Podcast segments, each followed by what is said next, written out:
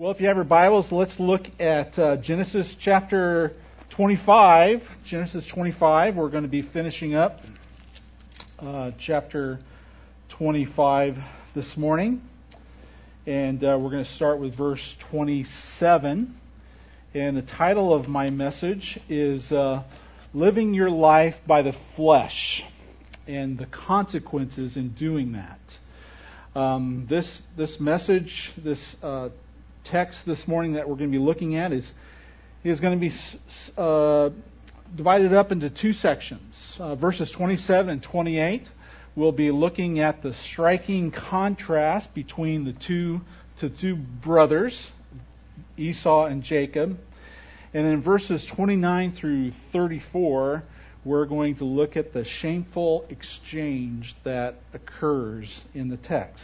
So, beginning with verse 27, the Bible says this When the boys grew up, Esau was a skillful hunter, a man of the field, while Jacob was a quiet man dwelling in tents. Isaac loved Esau because he ate of his game, but Rebekah loved Jacob. Once, when Jacob was cooking stew, Esau came in from the field, and he was exhausted. And Esau said to Jacob, Let me eat some of that red stew, for I'm exhausted. Therefore, his name was called Edom. Jacob said, Sell me your birthright now. Esau said, I'm about to die. Of what use is a birthright to me? Jacob said, Swear to me now. So he swore to him and sold his birthright to Jacob. Then Jacob gave Esau bread and lentil stew, and he ate and drank and rose and went his way. Thus Esau despised his birthright. The consequences of living in your, in your flesh being controlled by your fleshly desires. You know, when we when we operate within the flesh, we have a tendency of forfeit, forfeiting what really matters most in our life. And we see this played out in Esau's life. I don't want you to miss the emphasis of the text here. The emphasis of the text is in verse 34. Esau despised his birthright. Because Esau despised his birthright, we are going to watch this be played out in the next 10 chapters of so or so of Esau's life. He was so close to the blessing. He was so close to the spiritual promise and yet in his flesh, it mattered more what was going on in his gut than what mattered most in his life. And so I want to look first at the striking uh, contrast between these two brothers. Um, you know, we looked at uh, the towards the end of the message last week about um, what was going on inside of uh, Rebecca's womb. I mean, she her her womb was just being turned upside down, and she inquired of the Lord, "What's going on here?"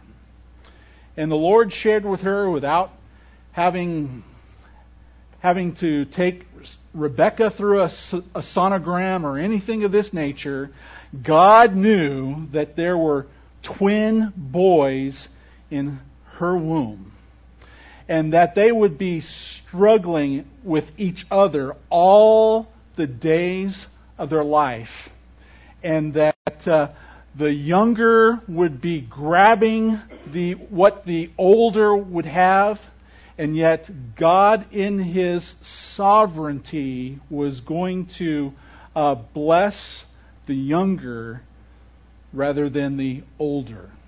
It was the younger, it was the second who was going to receive the inheritance and uh, would be the child of promise where the seed would continue through Jacob's line. So Rebecca learned this uh, last week as we looked at that passage, but uh, now the boys are older. And I'm sure that they have been struggling. They've been fighting each other all the days. It kind of reminds me of me and my brother. My my my, mother had her hands full raising uh, me and my brother. We were we were constantly fighting. Now we're not doing that today, okay, as grown adults, but uh, I knew how to press my brother's buttons, and so he was constantly getting back with me. There were many occasions where my mother was separating us boys with a broomstick. And I'm sure Rebecca was feeling this same kind of attention uh, with with her with her sons. So here first we see Esau. Now they're grown men, and uh, Esau is uh, the Bible describes him as a skillful hunter. He's a man of the field. Uh, I think he reminds me of Bryce Johnson. Some of you know uh, our former Minister of Education, Scott Johnson. He had a he had a son that uh, he constantly loved to be out in the field hunting things, and he would bring snakes home to his mother. but uh, uh, he just loved the outdoors, and he was good friends with my my son and some other boys. And when they got into high school, they they loved to go camping together. And my son Trevor would always say, but as long as we have Bryce, we're going to be okay because he knows what game to kill and he knows what game to cook. And uh, and so here we see Esau here, and he reminds me of Bryce. But he was a man of the field. Uh, the Bible describes him as hairy. Uh, his name is Esau, which uh, the name Esau in the Hebrew sounds a lot like the word red. And uh, he was hairy, he was reddish, and uh, he was just a rugged looking individual. He was an outdoorsman, he was a hunter, he was a man's man. If uh, Harley Davidson was around at that time, he probably would have been riding a Harley Davidson. You know, he was just that kind of guy. You would want him on your survivor team. But he was probably a rather intimidating figure uh, to Jacob, who was uh, always taking advantage of his um, of his younger twin. So this is this is Esau, and then we see Jacob. Jacob his birth is descriptive of his life. If you go back to um, verse 24, it says this And when her days to give birth were completed, behold, there were twins in her, in her womb. And the first came out red, this is Esau, all of his body like a hairy cloak. So they called him, called him his, called his name Esau. And afterward, his brother came out with a hand holding Esau's heel. So his name was called Jacob. He came out holding the heel of his older twin. And this is just descriptive of Jacob's life. Uh, he's known as the grabber. He's known as the manipul- manipulator. He's the one that wants first place. He's in second place, but he wants first place. He's, he's cunning. He's looking for the advantage. He's a thinker. He's conscientious.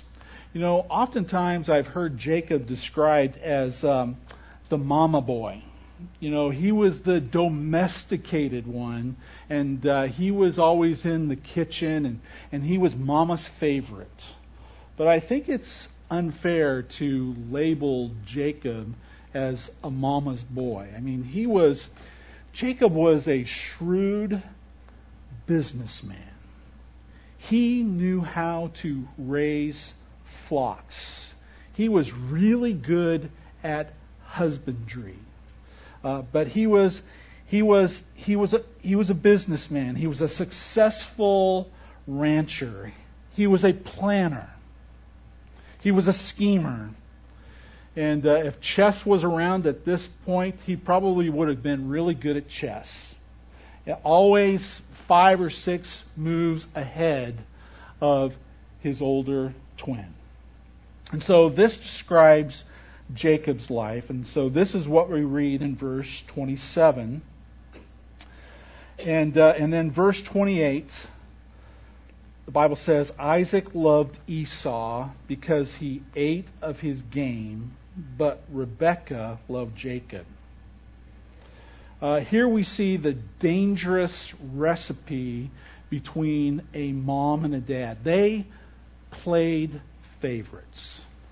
It's never a good idea, mom and dad, that we play favorites with our children.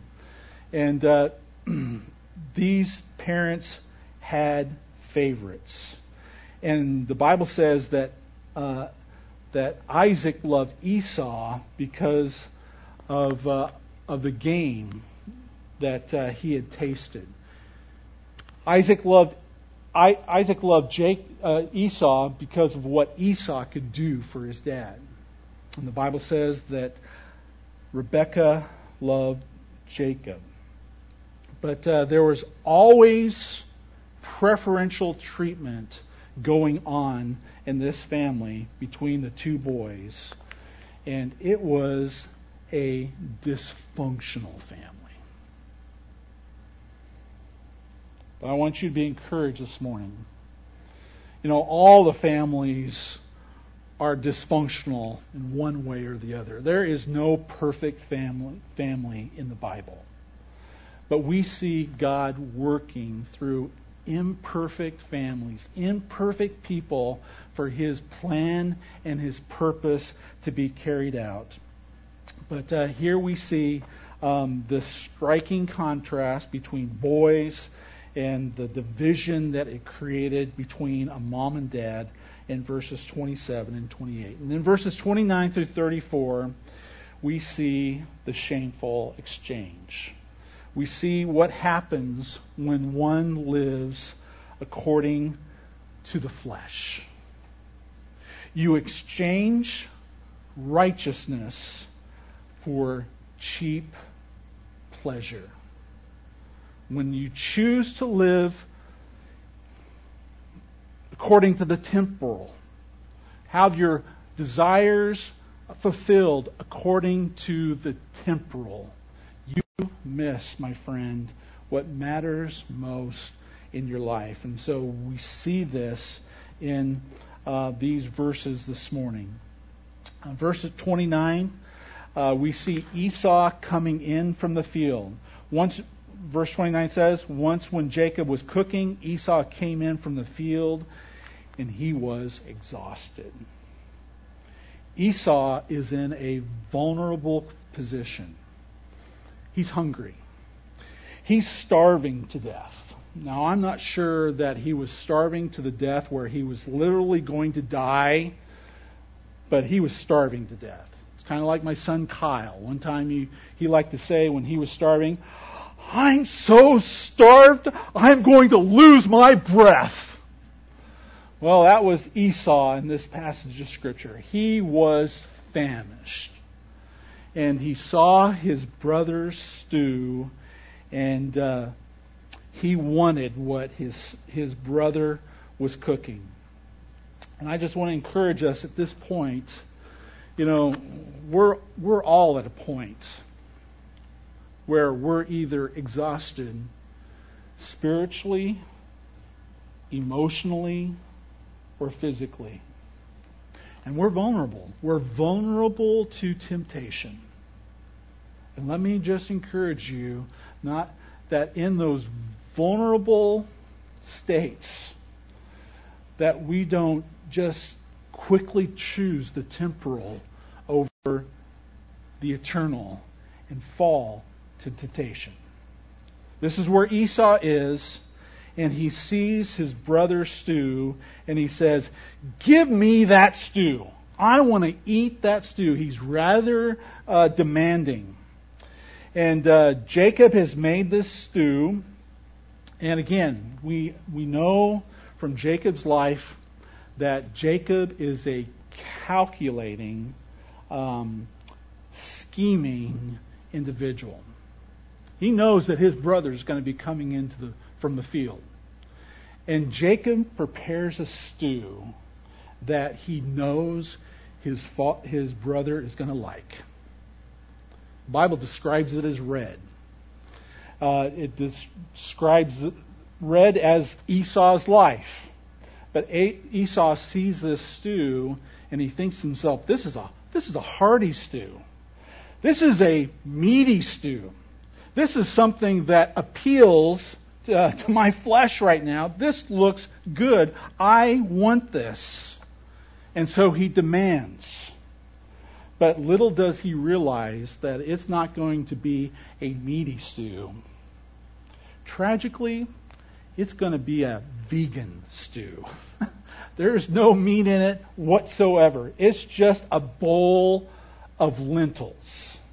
But Esau, uh, Jacob has prepared this, and Jacob knows that Esau is going to like this. Even though Esau is the hunter, you know what? Jacob is the hunter also. And uh, the, the, the hunter is going to be hunted.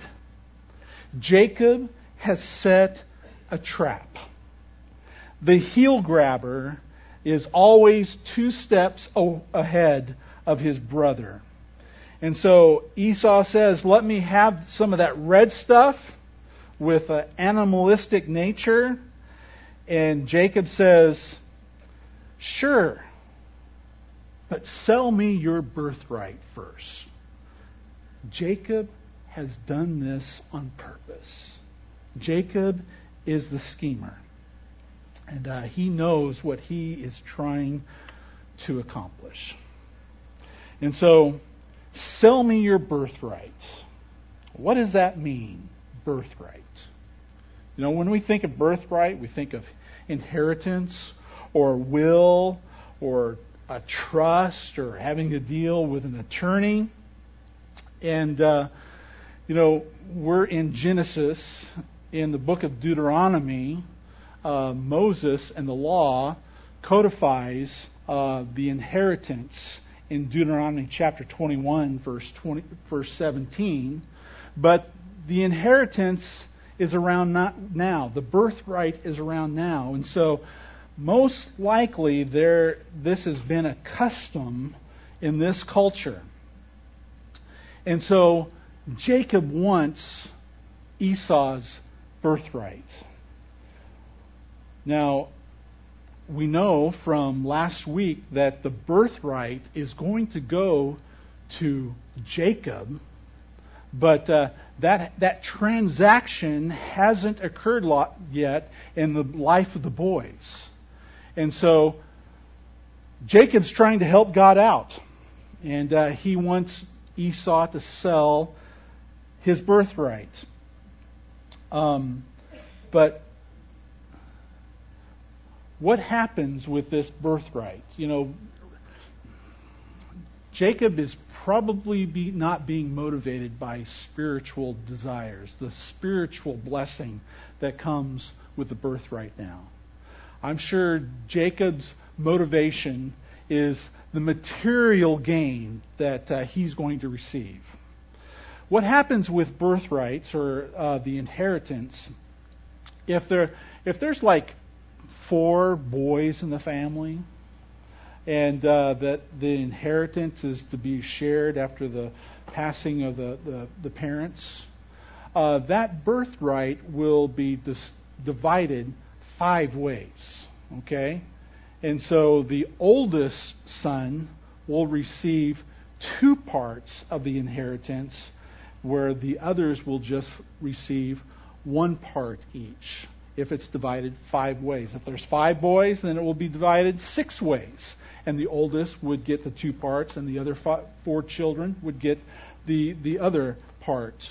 Um, and so this is the way it plays. But when there's only two boys, I mean, there's there's more of a significant division. Okay, uh, there's going to be a two thirds versus one third. Jacob understands this. Jacob sees this, and he wants his brother to sell his two third portion to Jacob. And Esau doesn't care about um, the birthright. Esau just cares about his stomach, his desire to be fed. And so we see here that uh, Esau sells his birthright to his brother Jacob. Now, know this that uh, both boys are living in the flesh at this point. You know, one's not better than the other. Uh, Jacob is being controlled by uh, material gain as well, and so neither of them are living according to the Spirit, but are walking in the flesh. But it's just not the material gain that's significant about this birthright. This is a unique birthright according to the Word of God. This birthright is going to uh, accompany spiritual blessing. There is a spiritual component here. This is a family that has been chosen by God, and God is going to use this family to work out His salvation for all the world. Now, the boys aren't looking, at this at the moment, they're just looking at the material gain.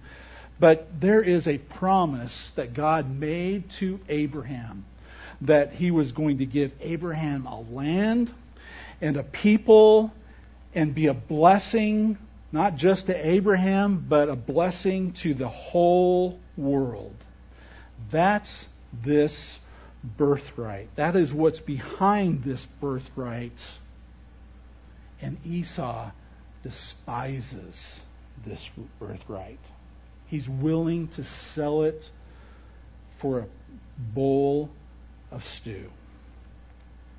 Now, Jacob, he doesn't understand the spiritual blessing at this point, but there's going to be a time when he's going to understand this blessing. And he's going to wrestle with God, and he's going to say, God bless me. God's going to bless Esau. In fact, God's going to change Esau's name to Israel. He is uh, not Esau, Jacob. Jacob's name is going to be changed to Israel. He's going to be the father of Israel. But that's not what's going on in this, this passage at the moment. But for Esau, his concern is entirely physical. I'm famished. I'm starved. I'm about to die. He says, What good is that birthright to me?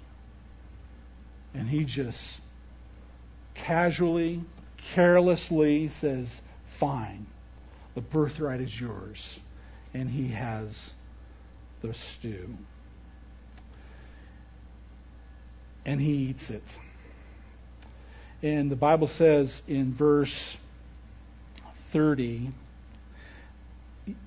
Let me eat some of the red stew, for I'm exhausted.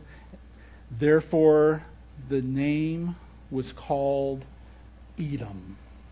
Okay, we're, we're talking about red stew at this point, and Esau is a red, hairy individual. The, the stew is red, and the, the name of the stew is called uh, Edom. And Edom is, um, is red as well, and that is the name that is given uh, the Edomites. And so here we see Jacob. We're going to learn this. Jacob is going to be the father of Israel, and Esau is going to be the father of the Edomites. The people who have rejected uh, the blessing, the people who have gone their own way. And as we look at the history of Israel and the Edomites, they are constantly at war. Uh, they are uh, people who have followed their ancestors, beginning with Esau and Jacob. The struggle will just continue, even continues uh, through today. And so here we see uh, Esau eating the stew, having no regard for um, his future or the spiritual inheritance. And, uh, you know, the boys are about, well, the boys are grown. But uh, understand what they've grown up with so far. Their grandfather was Abraham. Now, Abraham died when he was 175 years, years old. So the boys would have been 15 years old when Abraham passed away. But I want you to think about those opportunities that those boys had to hear their grandfather's stories, their grandfather's encounter with God. And what God had done through Abraham, the blessings that God had provided not only Abraham, but in their dad, Isaac, and the miracle that took place in those lives. Those boys grew up on their grandfather's lap, on their dad's lap, with all these God stories. And yet here they are as men, treating the birthright so flippantly. Total disregard for their spiritual inheritance.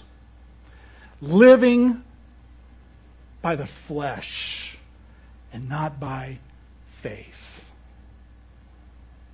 Three things I want you to uh, think about as we consider responding to this text this morning.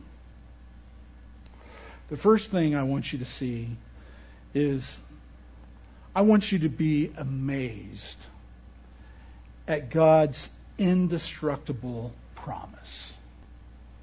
His indestructible promise. His indestructible promise. This is a highly dysfunctional family. This isn't the family of Abraham who, who lived by faith. This isn't the family of Isaac who, who really wasn't like his father. But when it counted in Isaac's life, think about the time where Abraham and Isaac went up the mountain and Isaac was told to sacrifice his son Isaac.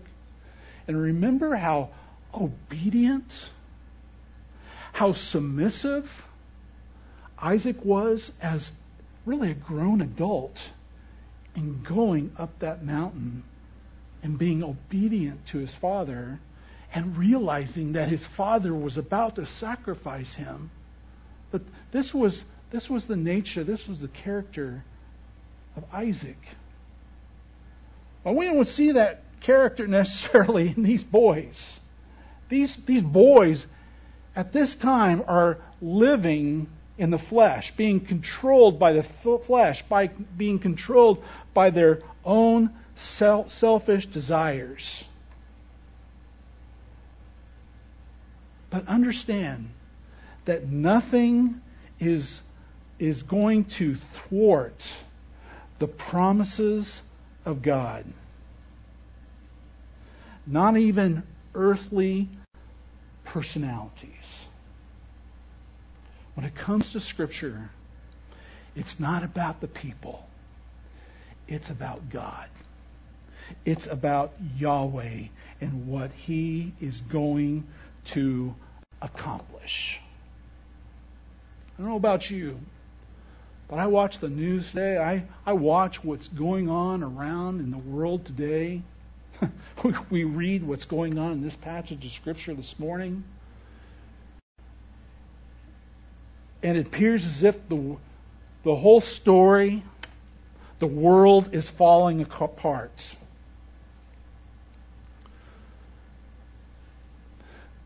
But it's all according to God's plan.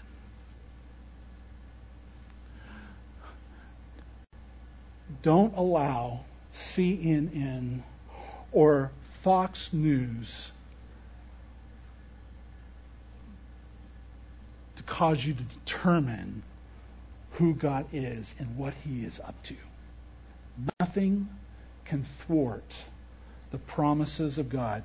His plan is indestructible. In spite of a dysfunctional family, God is on his throne and he is working out, he is going to accomplish his purposes. This is the story of the Bible, church. We can have great hope. The spring is not going to run dry. And as I preach this to you this morning, I am preaching to me because I can get on the news and I can listen, watch what's going on. I can get really discouraged and really grumpy. And you know why? I've taken my, my eyes off the ball. I've taken my eyes off the promises of God. And that His plan, His purposes are indestructible. The world wants to destroy it, but it is not going to be destroyed. So don't get lost in the characters. As despicable as they might be, the story is about God and what God is going to accomplish. I like Isaiah chapter 46, verses 3 and 4. God says this Listen to me, O house of Jacob, all the remnant of the house of Israel, who have been borne by me from before your birth, carried from the womb, even to your old age. I am He. And to gray hairs I will carry you. I have made and I will bear, I will carry, and will save. That's our God. What God wants us to do is put our trust and our confidence and our hope and our future and our life into His hand. He carries each and every one of us who have committed our lives to Him. He can be trusted. So, number one, be amazed at God's indestructible promise. Number two, remember God's undeserved grace. You know, as we continue to look at the life of Jacob in particular, we're going to be annoyed by his life. He is a manipulative, calculating scoundrel. And you'll want to ask the question, why in the world, God, did you choose Jacob? Why? But I hope that when you wake up in the morning and you see yourself in the mirror, that you ask yourself the same question. Why in the world, God, did you choose me? And the only answer, the only answer that you'll receive is because of His grace. There's nothing that we did or can do or will ever do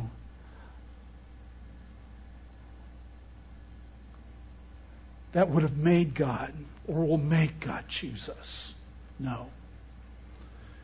It's purely by His grace. And that ought to infuse gratitude and praise and worship for all that He's done in our life.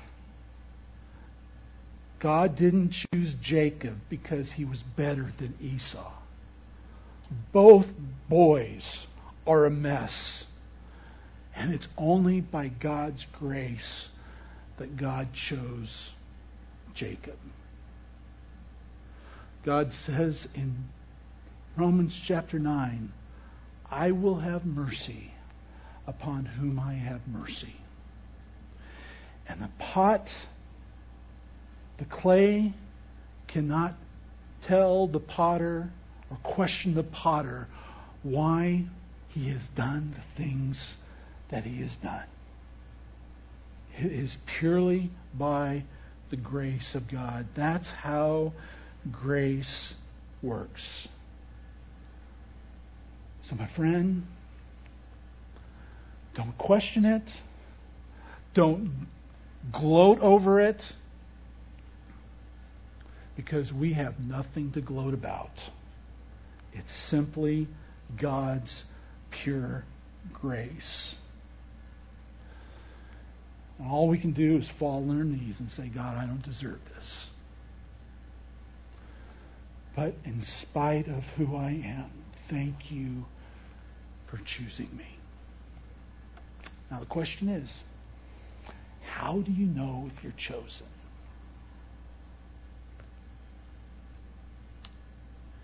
If you believe in the Son of God, if you believe in the Lordship of Jesus Christ, if you have given your life to Him, guess what? You're chosen.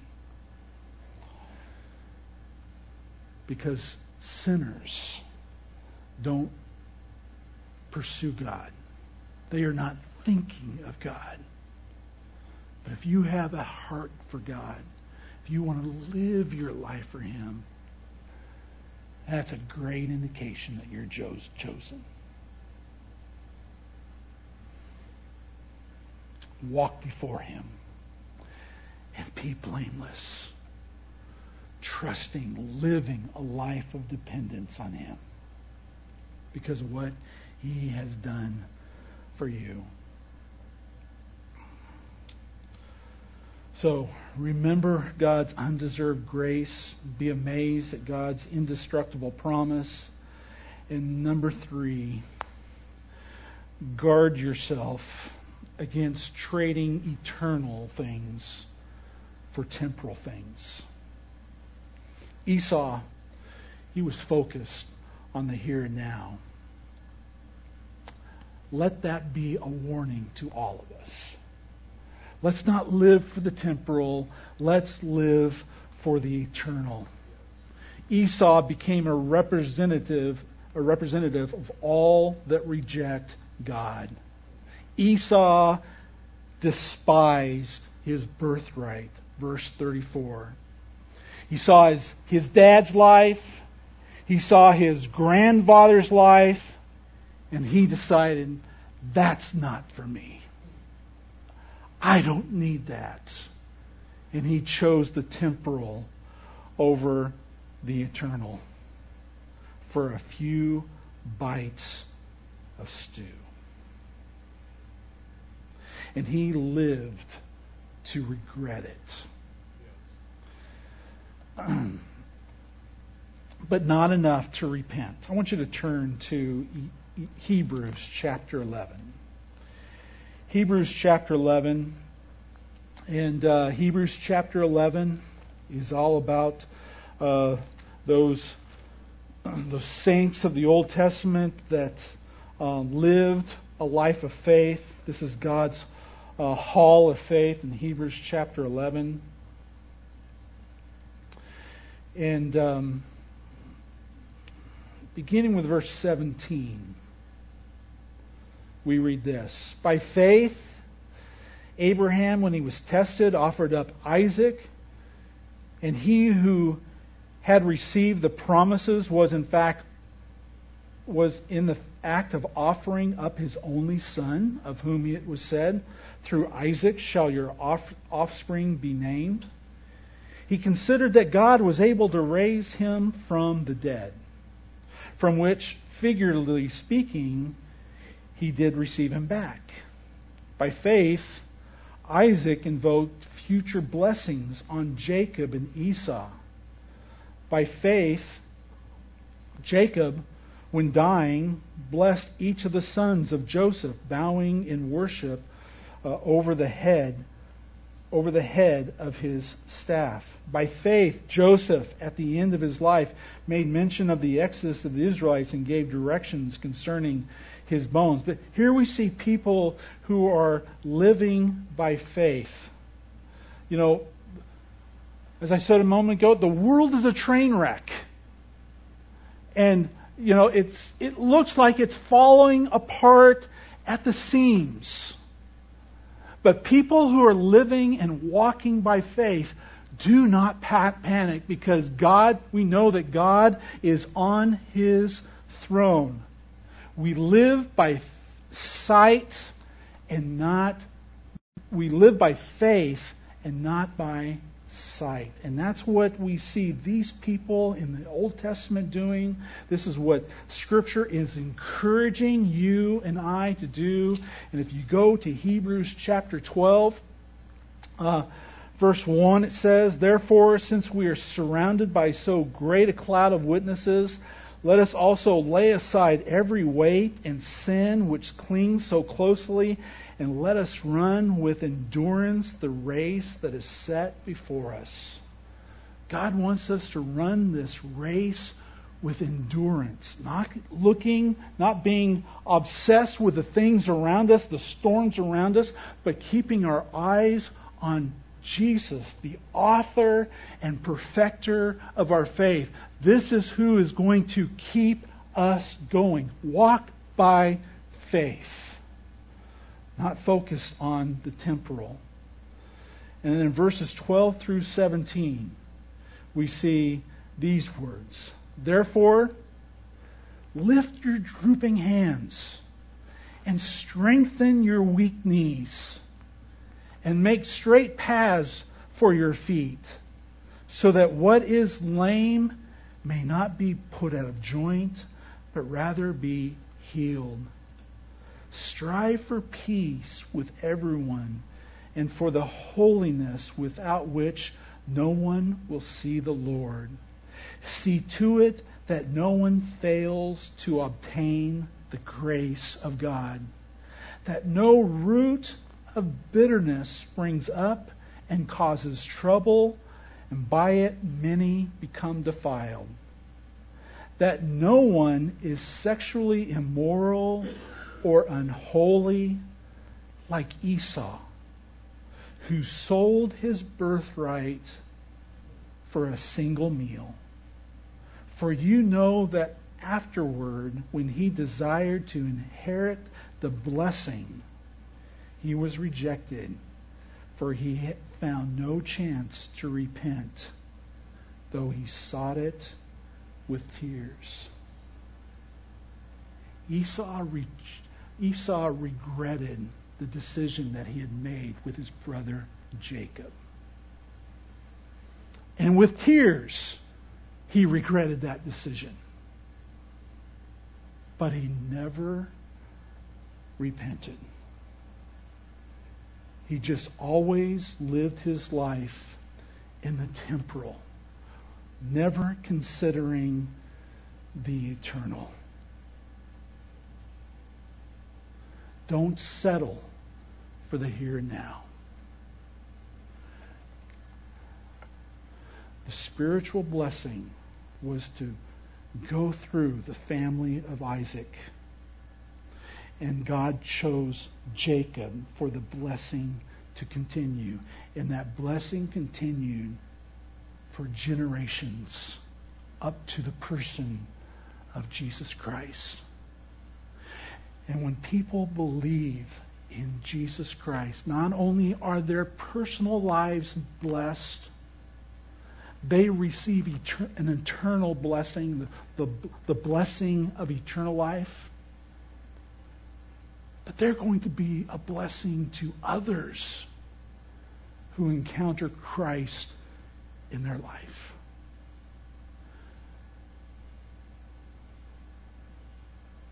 Esau was so close, and yet so far away. He despised the blessing. He despised the inheritance. My friend, take the eternal seriously. Your life, your eternity depends on that. Do you know Jesus as your Lord and Savior? When you give your life to Him, that doesn't mean your life is just going to be smooth sailing and you're never going to have a problem in life. Guess what? The problems are just going to begin. but they are opportunity for God to display His, His, His sovereignty and His power and His peace and blessing in your life. Your life will be transformed. And your life will be a blessing to others. God has richly blessed my wife and I's relationship.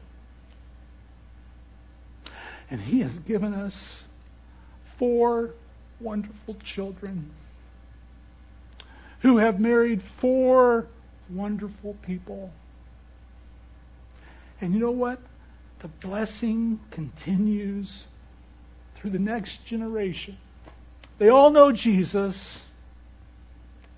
And uh, this weekend, my wife Susan uh, got to go down to um, 29 Palms to see um, our grandson Fisher and his wife um, Kelsey, Chelsea.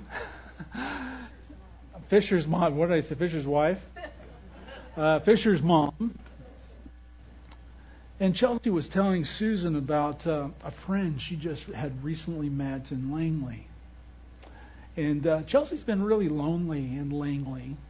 Um, and uh, she's they live on Whidbey Island, and uh, Kyle's a pastor of a church, and, uh, and it's just been difficult for the last year and a half. But uh, she took Fisher to the doctor here recently, and Chelsea saw another mom, Fisher, Fisher's age. She had a son Fisher's age, and uh, mom was about the same age, and so they got to know each other.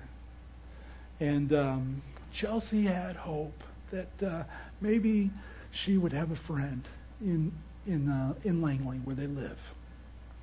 And uh, Wink went by or, or whatever, and um, and uh, Chelsea was trying to get in touch with uh, this new mom that she had met and uh, having a hard time. Uh, wasn't returning fo- phone calls, and she thought, well, gosh, maybe I was ghosted by this uh, person I just met, and uh, uh, maybe it's not what it was meant to be. And um, and so finally, um, she answered the phone when Chelsea called, and uh, found out that she wasn't ignoring her, but she had to tell her that, uh, you know, something that really bad that had happened in her life. Uh, her husband had just died a week earlier um, by a massive aneurysm um, with with his heart, and um, and this friend that she had met had nobody no family. I don't get the impression that there was any kind of service because they didn't have any connections in, in Langley. And in fact, they did, didn't have any extended family. And this mom was all alone with this very young child. And um, Kyle and Chelsea have turned out to be a huge blessing in this young mom's life who has nobody. And they've been taking the time to have uh, weekly dinners together and to help her get through this. They're being a blessing in somebody else's life. And hopefully, through this relationship, this young mom will come to know Jesus. Church, that's what God's people do. Those whom Jesus has blessed, who has changed their life, now God wants to use to be a blessing in other people's lives, to bless the families of the world, to bless the nations of the world. This is God's plan. And nothing is going to thwart that. And so we don't have to be panic when it looks like the world is falling apart at the seams or we've got a dysfunctional family that just can't figure out how to work things out. Keep trusting God. He's there.